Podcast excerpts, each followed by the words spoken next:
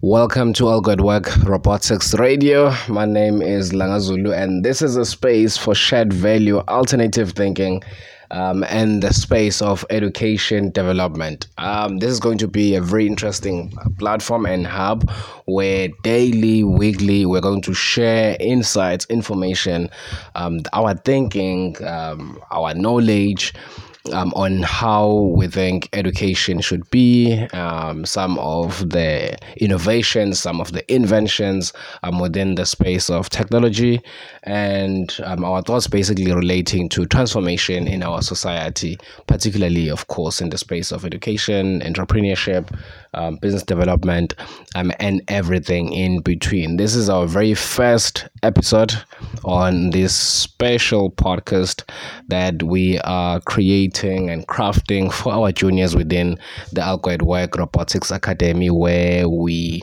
teach or instill the culture through coding and robotics of creative thinking, um, of creativity, um, rather of original originality, complex problem solving, critical thinking, emotional intelligence, you name them as per the Future World Economic Forum Future of Jobs report.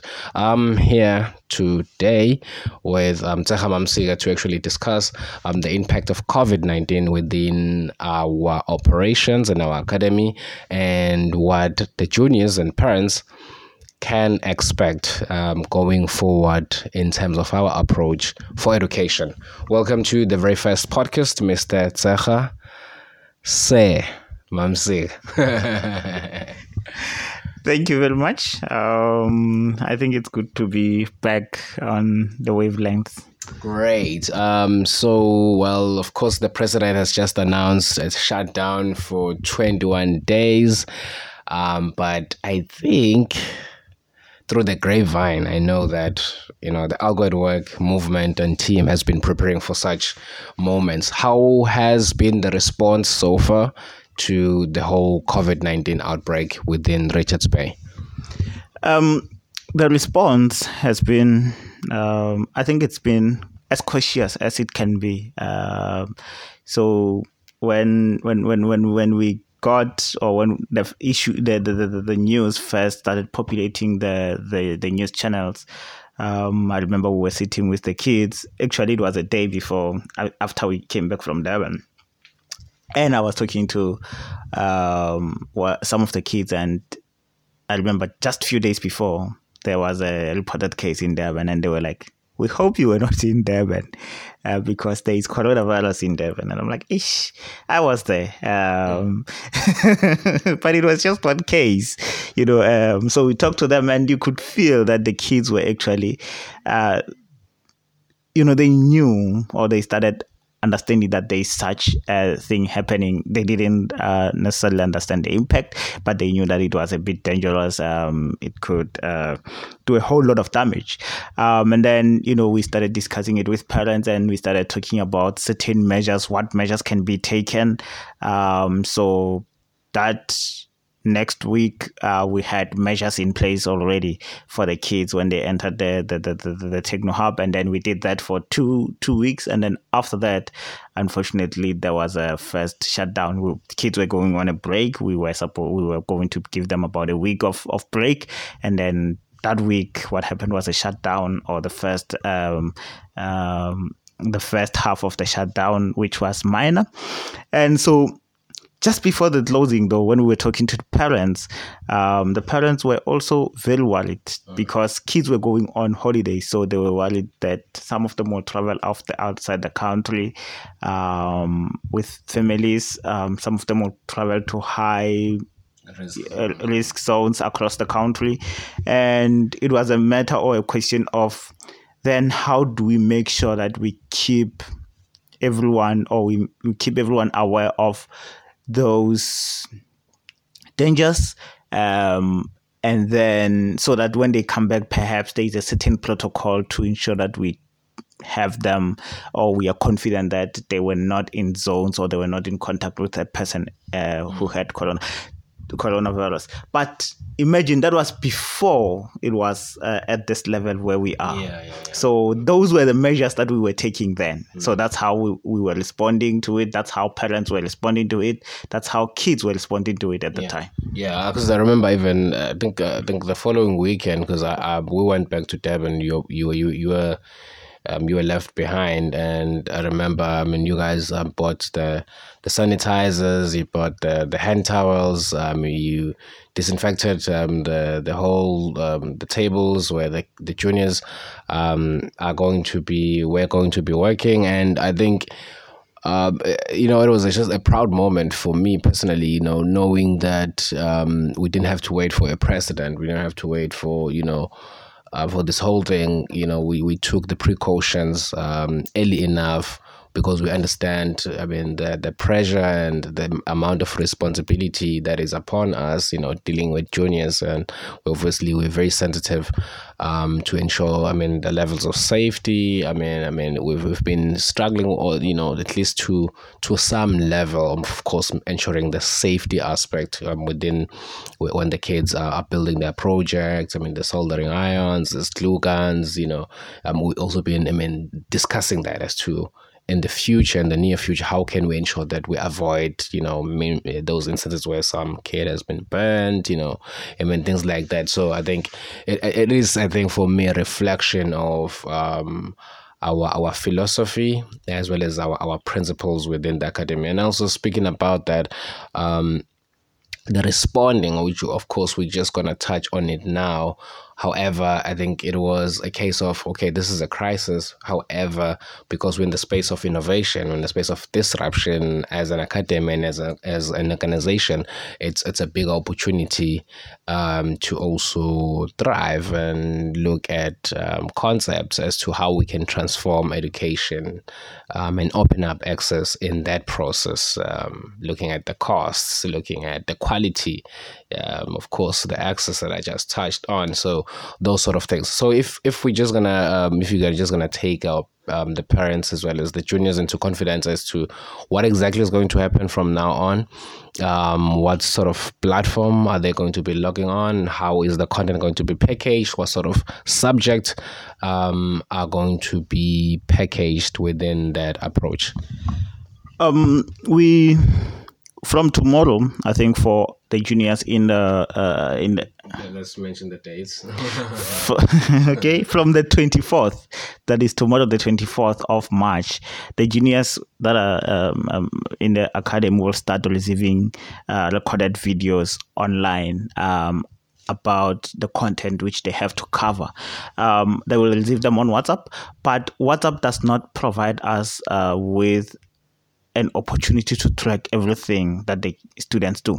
So we're going to have a platform, an additional platform which we are working on, where the juniors or the students will be logging in, they'll be checking everything that is they'll, they, they will be able to go through the content um, and then what will happen is after they went through the content we will be able to see how far ahead each and every student is what have each and every student done and on top of that there will be homeworks which they will have to do. Uh, there will be work which uh, uh, class assignments and all those which they will have to do every now and then, and then submit them on on on onto the system, and then we would know um, or would be, be able to help them. Um, ensuring that they they cover everything that we need to to have covered you need to have the internet and this is where that element comes through for each and every parent to say my stu- my kid we were told that we need to have an internet and this is where we now use it to ensure that the kids or the juniors learn um, um, something during this time. Um, we're going to try and see how we further help the juniors in other things um, and we're going to be working hard to try and uh, establish partnerships to ensure that they give them or we give them a little bit we give them more than just robotics um, you know so that they can actually learn other things while they're out of school they should not stop learning just because they're out of school yeah yeah. Awesome. So I think one of the the biggest questions would be, um, which will be coming from both parents as well as um, the juniors themselves, as to what will happen now um, with their Um, we're going to pause their project a bit. That is the juniors, the ones between eight and um, twelve.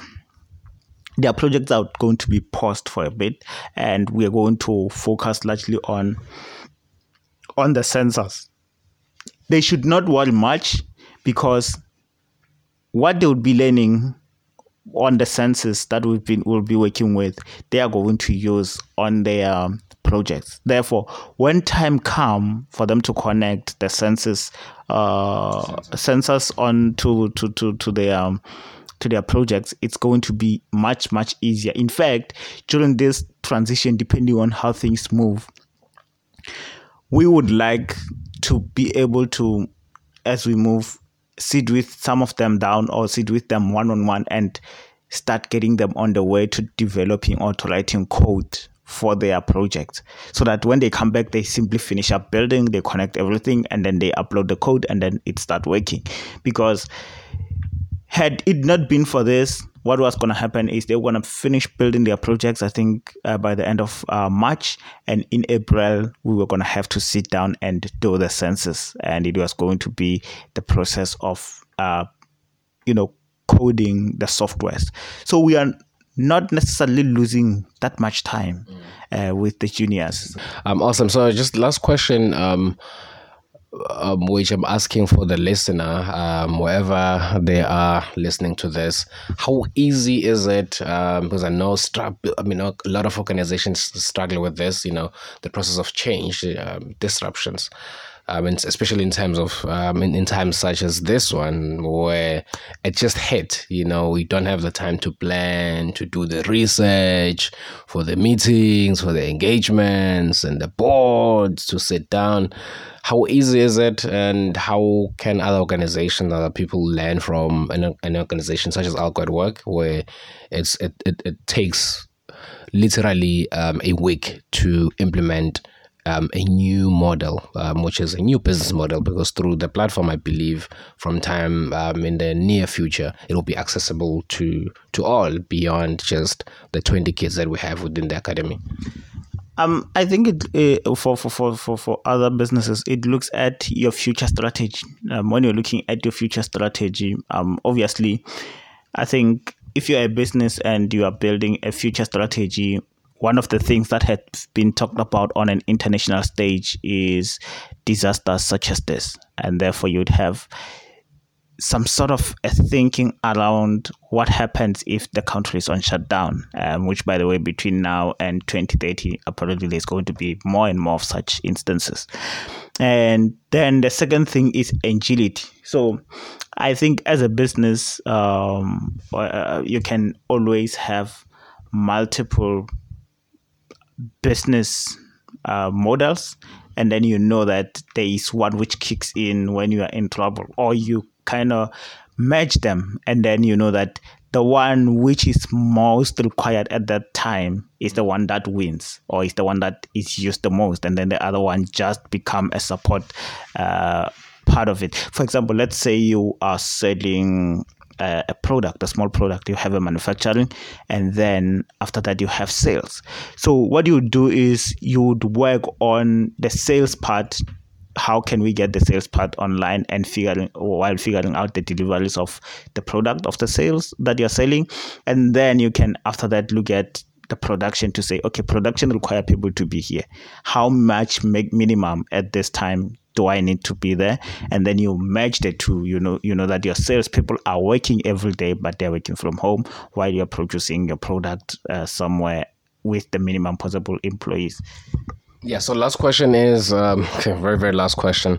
How can uh, people um, thrive in, in in this environment where um, they pretty much cannot go anywhere um, except to buy food? I think it was on one of my uh, my blogs and uh, podcast in 2018, 2018, 2019, where we talked about the world and how it's going to change. And one of the things that we pointed out was that we need to start thinking of ourselves as um, I don't want to say entrepreneurs, but as people as freelancers more than uh, thinking of ourselves as employees. Because what will happen right now with this? Yes, it's a small trauma, but trauma changes things.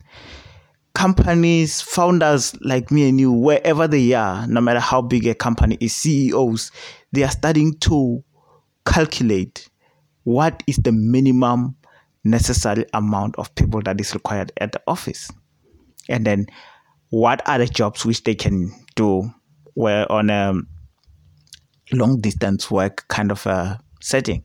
And the moment you are on a long distance kind of a work setting um, salary might go down a bit but you have an opportunity to take one two or three the future is here indeed, and the future is all going to work robotics radio as we're going to drop um, episodes pretty much on a daily um, in the form of audio, in the form of text, uh, through blogs, in the form of video um, as well, and everything in between. Hey, you never know. Uh, maybe there's going to be another crisis and it's going to unleash um, new models and new methods of us sharing this content um, so that we can enlighten and grow our juniors within the academy, grow the parents that are part of the movement and grow pretty much um, everyone who is has an interest in um, seeing that realizing the change that we definitely need and that we desperately seek um, for us to see the transformation within the institutions of education. Langazulu signing off. Um, until next time, peace and love.